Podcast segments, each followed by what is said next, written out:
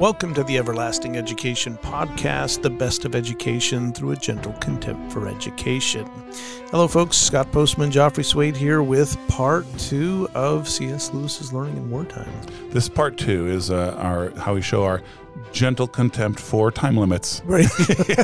well, we actually sort of we anticipated this happening, so we are looking at C.S. Lewis's wonderful essay, "Learning in in Wartime," delivered to a bunch of Oxford students. I believe it was Oxford yep. uh, in 1939, and we think highly relevant to us today. So, Lewis just got done. Um, you know, speaking unfavorably of the of the great educational model Matthew Arnold, uh, and he's about to, to, quote Francis Bacon favorably. So let's dive right in. Do it. By leading that life to the glory of God, I do not, of course, mean any attempt to make our intellectual inquiries work out to edifying conclusions. That would be, as Bacon says, to offer to the author of truth the unclean sacrifice of a lie. I mean the pursuit of knowledge and beauty in a sense for their own sake, but in a sense which does not exclude their being for God's sake. An appetite for these things exists in the human mind, and God makes no appetite in vain. We can therefore pursue knowledge as such and beauty as such in the sure confidence that by so doing we are either advancing to the vision of God ourselves or indirectly helping others to do so. Humility, no less than the appetite, encourages us to concentrate simply on the knowledge of the beauty, not too much concerning ourselves with their ultimate relevance to the vision of God. That relevance may not be intended for us, but for our betters, for men who come after and find the spiritual significance of what we dug out in blind and humble obedience to our vocation. Beautiful. You have some comments, I'm sure. Sure, but you must have some comments as well. Are you saying that because of the Matthew Arnold Francis Bacon thing? Yeah, well, we we were joking before, and and yeah, I you know I I know you wanted to be very you know um, kind and articulate, but Lewis pretty much trashes right, Matthew Arnold, and then holds Bacon up in esteem. Um, but by leading this uh, th- that life, he says, to the glory of God, I do not, of course, mean that any attempt to make our intellectual inquiries work out to edifying conclusions. Mm. What is he saying here? You know, he, he's saying that it's it's not about what our own self interest might be, right? Trying right. to force the science if yeah. you will. Yeah, yeah. Right. And which is really interesting because he ends the portion I read um, with others coming after us and finding the spiritual significance of what we dug out in blind and humble obedience to our vocation. So if we're called to be scholars, it may be that we don't see why our faithful research into the archives of slave ships in Portugal in the 1600s is important to the kingdom of God. Someone well, else will come along and find it. Right. Well, and he doesn't use this language here, but he's really he's talking about what we often in, in classical education talk about the great conversation, um, but but from the perennial human perspective, right? That in, mm. that in every age we're all contributing to this understanding of the cosmos and this world that we live in. We're all taking part in it. Right. So this relevance um, that you know men who come after may find what our what the relevance of our work was. Um, so he so Lewis says this is the teleological argument that the existence of the impulse and the faculty prove that they must have a proper function in God's scheme. The argument by which Thomas Aquinas probes that sexuality would have existed even without the fall. The soundness of the argument as regards culture is proved by experience. The intellectual life is not the only road to God, nor the safest, but we find it to be a road, and it may be the appointed road for us. Of course, it will be so only so long as we keep the impulse pure and disinterested. That is the great difficulty. As the author of the Theologia Germanica says, we come we may come to love knowledge, our knowing, more than the thing known, to delight not in the exercise of our talents, but in the fact that they are ours, or even in the reputation they bring us. Every success in the scholar's life increases this danger. If it becomes irresistible, he must give up his scholarly work. The time for plucking out the right eye has arrived. well, There's a lot in this. Oh man, I feel like he's talking about vainglory here, right? Yeah, yeah. And sure. and, and this is so uh, important for the day and age which we live because of the social media, the internet, yeah. where everybody's trying to be a life coach or they want to be yeah. some sort of influencer. or Some it's like that. It you know this existentialist sort of living. And, and these are the vices that the academy, by the way, oh, made yes. popular. Yes, right. So he's this is a jab. He's taking a little moment away from the students to, to just to make fun of the academy as a whole. and I, I, grew up in an academic family, and and I have I mean I have to say that the vainest people I knew, the most competitive as far as the competing with each other and and being acknowledged by their peers. It's it's academics and it's dumb. Yeah, it is. It's it's a kind But we all of, do it now. Well, it's a yeah. We we've democratized this vainglory. Right. Right. now, everybody has a platform to to be I can be a life coach. I vainly can, glorious. Yes, yes. and and what he's saying is, if we recognize that our own calling and vocation is part of a bigger story, and and that we're just to be faithful no matter what's going on in the world to that calling, that's where it's going to become important. You know, I think it's really interesting how you know once again, just you know, perspective is really is really the key that, that he's bringing in here. You know, proper function, uh, the idea that that the intellectual life is not just uh, it's not the only road and it's not the safest road. You know what we find it to be? We find it to be a road. A road, one one of many. That's the kind of perspective, but that's that's exactly that's the Yeah. sort of perspective that most people need when they think about their field. Yeah. right. They think that their work is the most important work. This is the way to go, and everybody should join me in this work. Yeah. That is the essential nature of the learned life as I see it, but it has indirect values which are especially important today. If all the world were Christian, it might not matter if all the world were uneducated. That, Oh, yes. wow.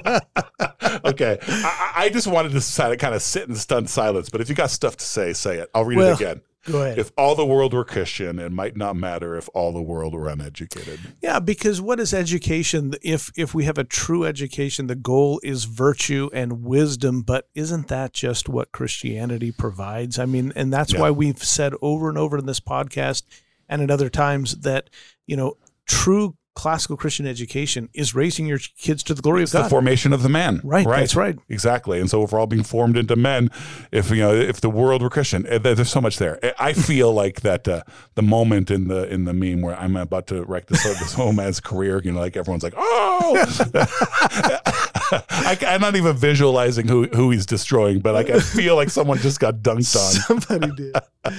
But as it is, a cultural life will exist outside the church, whether it exists inside or not. To be ignorant and simple now, not to be able to meet the enemies on their own ground, would be to throw down our weapons and, the, and to betray our uneducated brethren who have under God no defense but us against the intellectual attacks of the heathen.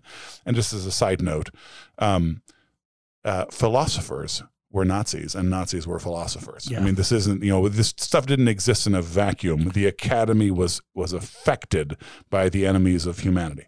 And, and yeah, we can see that. Even We've talked about the Germans today. Yeah, before. Yeah, right? yeah, like absolutely. uh, but this next line, this is this is the greatest. Good philosophy must exist, if for no other reason, because bad philosophy needs to be answered. Yeah. Stop dunking on people. By the way, like the whole reason we decided to do two parts because we knew it was it was going to get intense in the yes second the half. second part's so so full of, of things to talk about but but this idea of- even in in the church and, and oftentimes christians have this you know negative perspective um, about philosophy or humanism because of the associations with atheism and, and anti-theism and um, all kinds of, of you know unchristian things but what lewis brings up here is we who are learned or are able to be learned are really in some ways, you know, like Romans 14 and 15, the stronger serving the weaker Yes. by being able to answer these questions that maybe somebody isn't capable of doing. Just like the soldier who may be healthy and strong uh, is able to go out and fight a bad enemy when somebody who's elderly or, or incapacitated in some way couldn't do that. We all have strengths and we should be serving to the glory of God in those. Well, you know, you think- speaking of the soldier who goes out to fight, and you know, so that someone elderly doesn't have to. Uh, I think it's also helpful to think of that that young, strong soldier who's out there, and you know, we make fun of propaganda, but if if the soldier isn't seeing the communications coming from you know the the magazine articles, isn't seeing the posters, you know, isn't isn't seeing the TV shows that sort of show him he's appreciated and that he's fighting for a good cause you know that that that sort of stuff has an effect when the replacements come you know are the yep. replacements arriving with good cheer right is is the road that brought the with the truck to bring the soldiers to reinforce him was that thing well paved all of that i mean you know i think i think marshall in um in in the 40s and during world war ii he talked about you know the fact that the 9 out of 10 soldiers were actually not at the front Right. Right. So we always think of the soldier at the front, but it took nine men to get that one Right, man to the point of the spear. And all of those men are important, and intellectuals are usually not actually at the tip of the spear. Right. But they are the ones giving strength. Like I think of, you know, even just apologetics. I'm going to hurt some feelings when I say this, but uh, you know, apologetics I think is one of the lower Christian philosophies Mm-hmm. because it's so practical. But that's what makes it so worth doing, right? Right. And the people who use it are not the philosophers. The philosophers write the books, but they're writing it for the dude who is going to go out into a street corner, and the philosopher's not doing that. Right. The, the philosopher's back in the academy doing it. Right. Yeah. But but this is what he's been saying all along in terms of our vocation, in terms of the the, the human world that we live in, that, you know, and, and I'm, I'm going to go back to that vainglory comment where we tried to separate out some particular uh, occupation or vocation or some particular you know uh, person to be the guy or to be the field when that's not the way the world works. We're all working together. Yeah. The cool intellect must work not only against cool intellect on the other side, but against the muddy heathen mysticism which deny intellect altogether. Most of all, perhaps we need intimate knowledge of the past. Not that the past has any magic about it, but because we cannot study the future and yet need something to set against the present to remind us that periods and that much which seems certain to the uneducated is merely temporary fashion. A man who has lived in many places is not likely to be deceived by the local errors of his native village. The scholar has lived in many times and is therefore in some degree immune from the great cataract of nonsense that pours from the press and the microphone of his own oh age. There's so much there. Could Wow. could he not have written that in this you know in this particular generation? Yeah. Yeah, there, there is a way that we get outside of our own provincial, you know, knowledge and and through academics or through traveling that he's he's talking about the person who has a sense of how the world works, how human beings work in in these things, and they're not deceived by that, you know, uh, that piece of propaganda. But a man who's lived in many places is not likely to be deceived by the local errors of his native village, right? He Yeah. can see beyond what not just the propaganda, but the short sightedness. Right. I mean, travel is so travel is one of the things that's so important. Like studying history, which is a form of travel, you know, is Yep. what Lewis is talking about. Yep. But I was in a conversation recently with my daughter. Uh, she took a gap year and she's starting at New St. Andrews next year. And you know, I was talking to her about how glad I was that she had had the chance to travel. You know, she was not as adventurous as some, but she went out there. She went to another country and she had, you know, she did a thing and it was great. You know, but we were we were talking about the significance of what that travel had. And I said, you know, when I so I homeschooled, um, but you know, I, I had this upbringing where you know I, I lived in a lot of different places, um, and but then there was one other thing. So when I got I got to college, and I was less innocent, more worldly than all the public school kids I knew, except I was still a virgin. But, I said it wasn't. It wasn't actually the travel that was Mhm. part of it. It was all the books. Right. You traveled through books. Yeah, I mean that's a real thing. It is. And it wasn't like some pie in the sky because you could read you could read pie in the sky books all day and and go nowhere. Right. Right. Um, uh, as much as as you know as the, the I think it was was it Lewis's line about the about people not wanting escapism being the jailers. Right. yeah. Right. That But was Tolkien, but uh, Tolkien, yeah, yeah. yeah. But but but you know the, the reason that that whole little conversation exists is because there is the danger of simply reading to forget, reading to flee, right? If but if that's not the kind of reading t- you're doing, you really are traveling. Where, where through the way history can help you travel, and this has really been on my mind with with this crisis and the way Christians have been reacting uh, to the war. You know, I was, I was, in, I was talking to, to someone recently, and I said, you know, I, I wish that that people read more fairy tales and fewer fables. Yeah. Right. That's good. Um, I wish Christians took their own lives more lightly. I wish that you know Christians. So you know, I wish Christians would party more, but uh, I also wish they wouldn't party so desperately when they do party. Right? Right, like, you know, like I know, like, um, and and That's a great. That's a great line. Party more, but not so Not so desperately. desperately, yeah, yeah, that's yeah. so great. Uh, but then, you know, part of that conversation was I wish Christians would travel more, and you know, so, you know, people were asking about that. But you know, it's it's not about going to like, oh, look, I can check this, you know, destination off my list. It's about actually being able to change your perspective, to hold your own perspective a little more lightly, in a sense, to be at ease. And a history book can deliver that as well. Well, I want to just. I, I know we want to move on and, and read here, but uh, We're not going to have a part three. one one of the first parts that you mentioned, and I think this would be really good for you to unpack, even just if you did it briefly. You know, more fairy tales and less fables. I think that's such an important line. Well, yeah. I mean, I suppose all I mean by that is that um, to be less concerned with like what what is the precise practical moral here, right? Uh, you know, so you know, there's a very there's a very definite moral uh, to the story of uh, of the fox and the raven. Yeah. Right. You know, a- Aesop's stories are not fairy tales. You may think that they are, but they are not. They are telling you very specific behaviors to follow for success.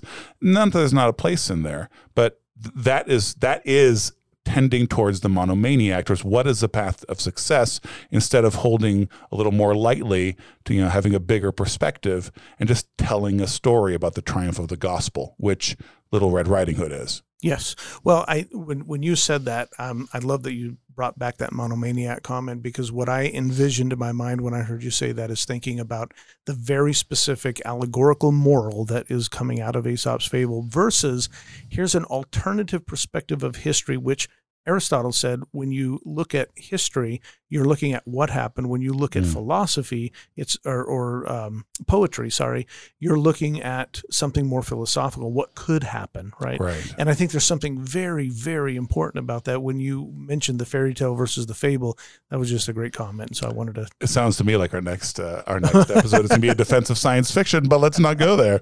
All right. So most of all, says C.S. Lewis, we need an intimate knowledge of the past. Okay, yeah, we already did that. The cataract of nonsense. The learned life then is for some a duty. At the moment, it looks as if it were your duty. I am well aware. Remember, he's talking to students here. By the way, uh, sorry, I Yeah. tell my students that all the time. They say, "Well, I want to be this. I want to be." No, right now, Right now, what you are is a student. That is God's calling on your life this moment. I am well aware that there may seem to be an almost comic discrepancy between the high issues we have been considering and the immediate task you may be set down to, such as Anglo Saxon sound laws or chemical formulae. But there is a similar shock. Oh, this next part is so Oh, good. Like, hold me right now, Scott. But there is a similar shock awaiting us in every vocation. A young priest finds himself involved in choir treats, and a young subaltern in accounting for pots of jam.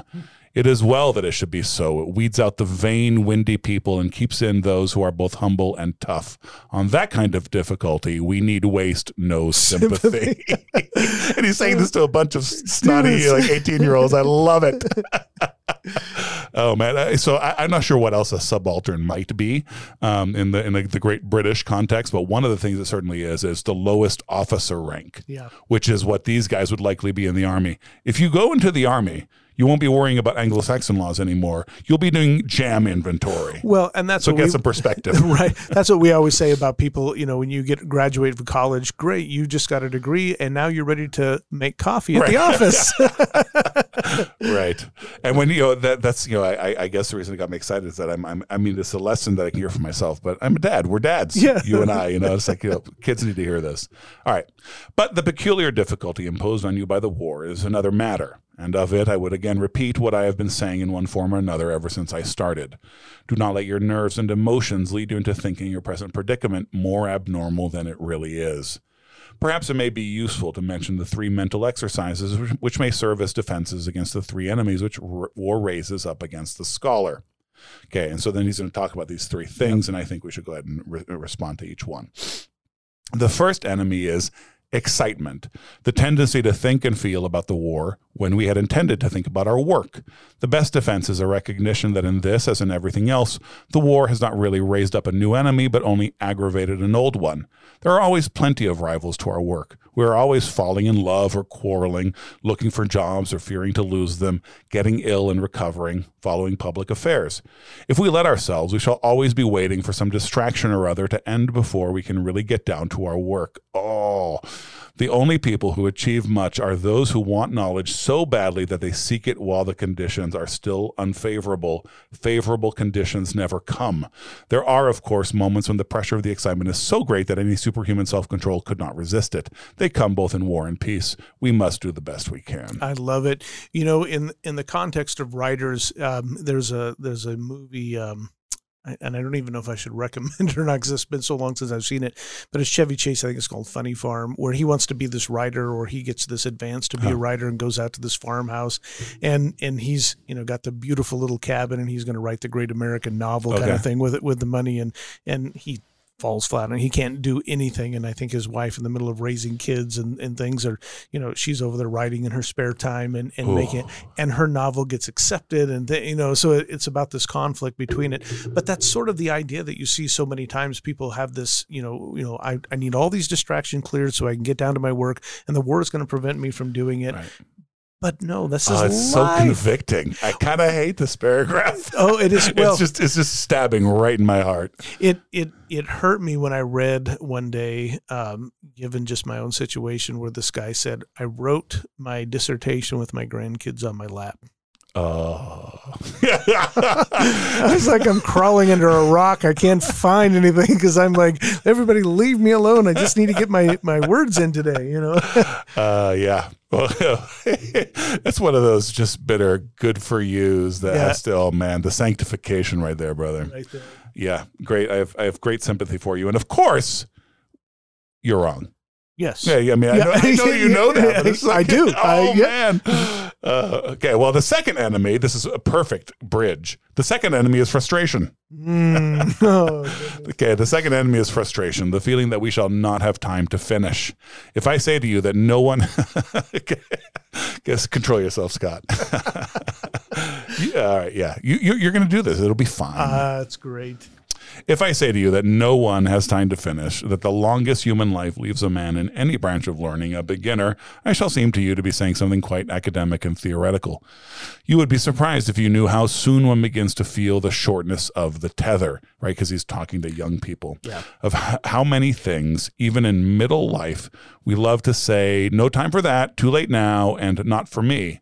But nature herself forbids you to share that experience. A more Christian attitude, which can be attained at any age, is that of leaving futurity in God's hands. We may as well, for God will certainly retain it whether we leave it to Him or not. Never, in peace or war, commit your virtue or your happiness to the future.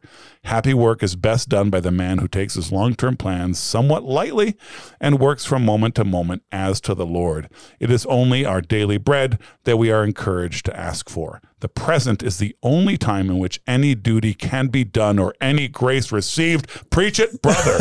I feel like if I said anything, I would detract from what a great line this is. But when he says this, but, but I will.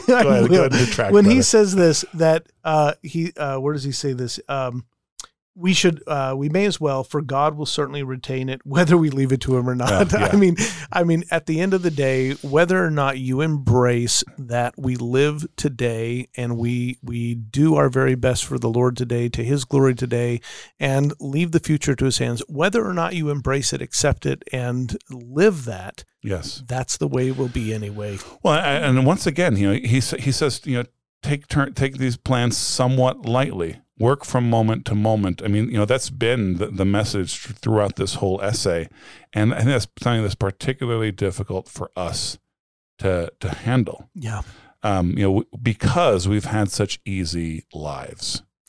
Uh, And could I add to that? You're exactly right. We have had an easy life, so we have a, a new expectation. I think probably one that's never really existed in the world before, ever at any time in history. Given us, I'm talking about American North Americans. It's still in living memory. The, Sure. the, the Russians lost 20 million Mhm. in uh, 40 million actually in, in World War II, and it's almost in living memory for the Ukrainians the Holodomor. yeah, What the, what the communist government did to them in, in, ba- in basically denying them food and they starved to death in the many millions upon millions. That's, you know, both of those countries have those legacies Yes. and yet they're still able to write poetry. We may talk about how, how depressing their novels are. you know, but, but, you know, like there's, there's, and it, it's, you know, not just that most of the world can still remember when things were truly hard. yes, yeah. You you reminded me, and this is I'm I'm taking it downhill from here, but you're that meme where it's you know English literature, you know I will Yes, die for yes, my yes. country, whatever, you know, and you get French, I'll die for love, and you get to the you know I- I'll die, the Yeah, Russian, Russians, I'll I die, will die, yeah. All right. Well, let's let's talk about Go the on. third enemy here. The third enemy is fear. War threatens us with death and pain. No man, and especially no Christian who remembers Gethsemane, need try to attain a stoic indifference about these things, but we can guard against the illusions of the imagination. We think of the streets of Warsaw and contrast the deaths there suffered with an abstraction called life. But there is no question of death or life for any of us, only a question of this death or of that, of a machine gun bullet now or a cancer 40 years later. What does war do to death? It certainly does not make it more frequent. 100% of us die, and the percentage cannot be increased. It puts several deaths earlier, but I hardly suppose that that is what we fear. Certainly, when the moment comes, it will make little difference how many years we have behind us. Does it increase our chance of a painful death? I doubt it. As far as I can find out, what we call natural death is usually preceded by suffering, and a battlefield is one of the very few places where one has a reasonable prospect of dying with no pain at all. Does it decrease our chances of dying at peace with God? I cannot believe it. If active service does not persuade a man to prepare for death, what conceivable concatenation of circumstance would? By the way, that would be a lot easier to read and just pointing out to Lewis, you know, just uh, hey, Lewis, you could do better. What conceivable concatenation of circumstance could? he, gets it, he, he, gets that going in there. That scene. Yeah, the would. Oh, uh, well, uh, I I can see that it's not over yet, but I can see that you're chomping at the bit.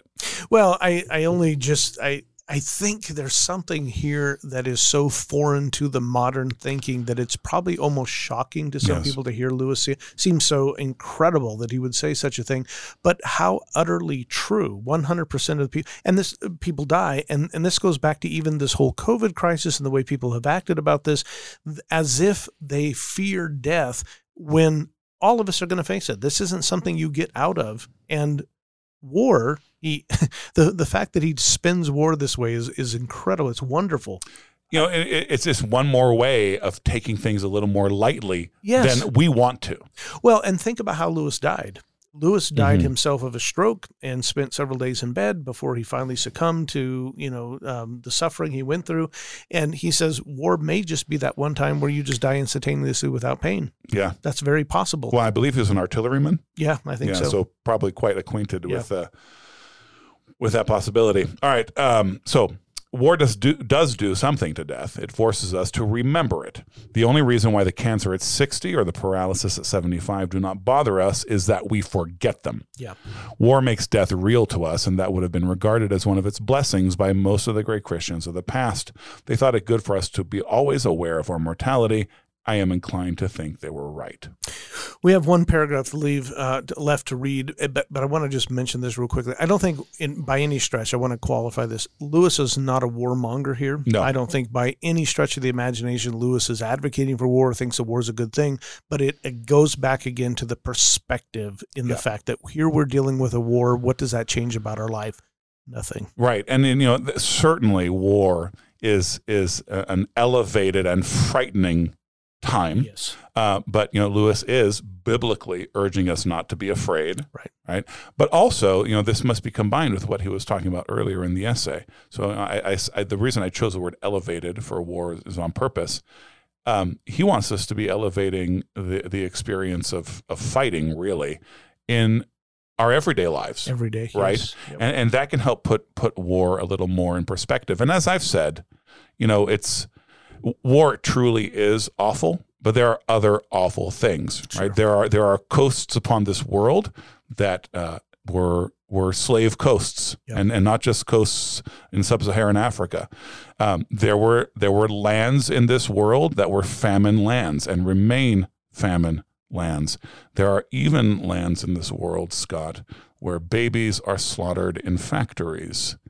Uh, by the millions, right? So here we are yep. in, in a war, yep. in a sense, yep. right? Li- we're, we're living that way. And so if, God forbid, um, things were to escalate and my own sons were to be, um, you know, in suddenly in Europe involved in a war, I'd be on my knees in prayer and I would be struggling not not to be afraid, but I, I would also, one hopes, have the perspective to see that you know this is the life that God has called us all to, right? And we must behave justly within that life.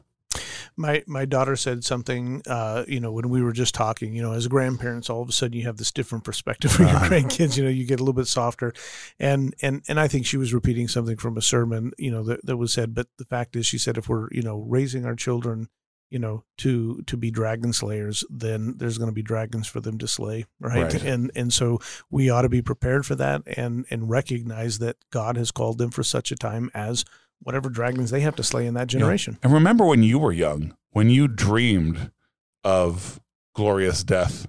Yeah. I mean, I'm, a, I'm, I'm, a, I'm, a, I was a boy. You were a boy. When you dreamed of being a martyr, you know, when you when you dreamed of your life meaning something, and now you're in middle age and you wonder if your life does mean something. Why would you steal that from the young? you know, and I'm not talking about whether the war itself is a war that you get sent off to is one that gives you meaning, right? What I'm saying is that you can live a life that is glorious whether you die at age 18 or at age 80. right and in a hundred years from now how long you lived on this life Right. isn't really the important things So let's read this last paragraph. All the animal life in us, all schemes of happiness as centered in this world, were always doomed to a final frustration. In ordinary times, only a wise man can realize it. Now, the stupidest of us know. we see unmistakably the sort of universe in which we have all along been living and must come to terms with it. If we had foolish, unchristian hopes about human culture, they are now shattered.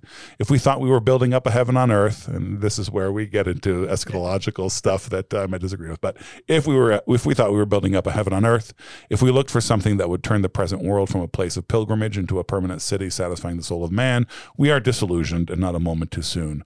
But if we thought that for some souls and at some times the life of learning humbly offered to God was, in its own small way, one of the appointed approaches to the divine reality and the divine beauty which we hope to enjoy hereafter, we can think so still. Yeah.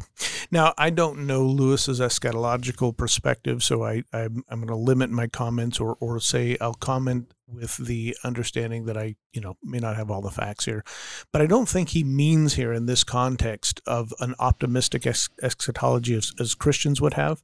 I think what he's talking about is the communist idea or the utopian, Mm. you know, the the ideas that uh, I remember an old man said to me one time, um, you know, you, I think he was probably in his 80s or something when he said it to me, but I was young, starting out in the ministry, and he said, if you're not a communist when you're 20, you don't have a heart. And if you're not a conservative by your time you're 40, you don't got a brain. but the idea is, that, you know, and everybody, when they're Yes. young, you've got these optimistic ideas, but we have to come to reality. And this is what Lewis says you Yeah. come to terms with reality that this isn't how the world works. Right. And hopefully one is educated to the point where, I mean, communism rises up because we live in a godless Right. world, right? You know, people conceive of, and this is not a 20th century thing, this is before the 20th century. But hey, you know what? We're getting into old uh, episodes Yeah. and, and new episodes yet to come. Uh, but th- this chapter, uh, or I shouldn't say, shouldn't say chapter, this essay is absolutely wonderful and I think can be really helpful in lending perspective uh, as alarums sound. I think so too. Thanks, everybody. So long. God bless.